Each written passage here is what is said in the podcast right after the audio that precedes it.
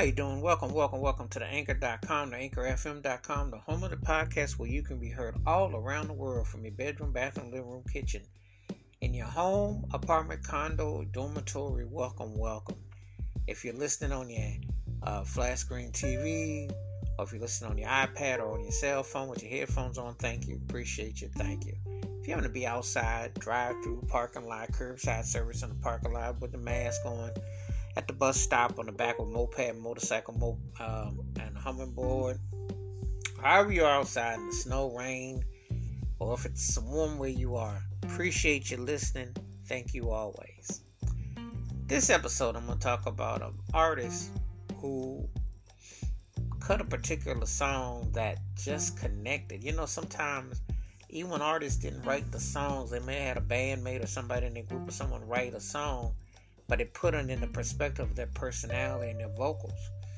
And this was one of them songs that just it hit payday. It was like one of them songs that when you heard it, it fit the artist to a T. It was just like a so direct, so honest, so middle 70s and it had the right groove and the right vibe. It's just like one of them songs that you couldn't deny. It had that kind of impact. The name of the artist is Dave Mason, and the name of the song is We Just Disagree. And it's a song about a couple that, you know, when you're fighting and you're going through things, you know, you just can't see eye to eye.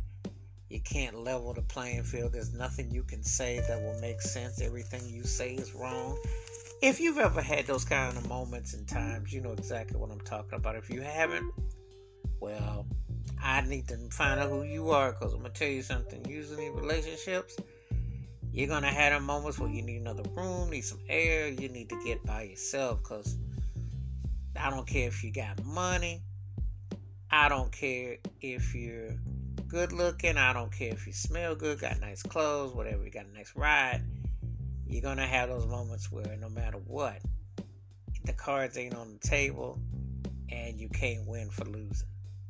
So this song is like one of the most honest songs about that. The way it's sung, the timbre of it, the chorus of it, the groove of it.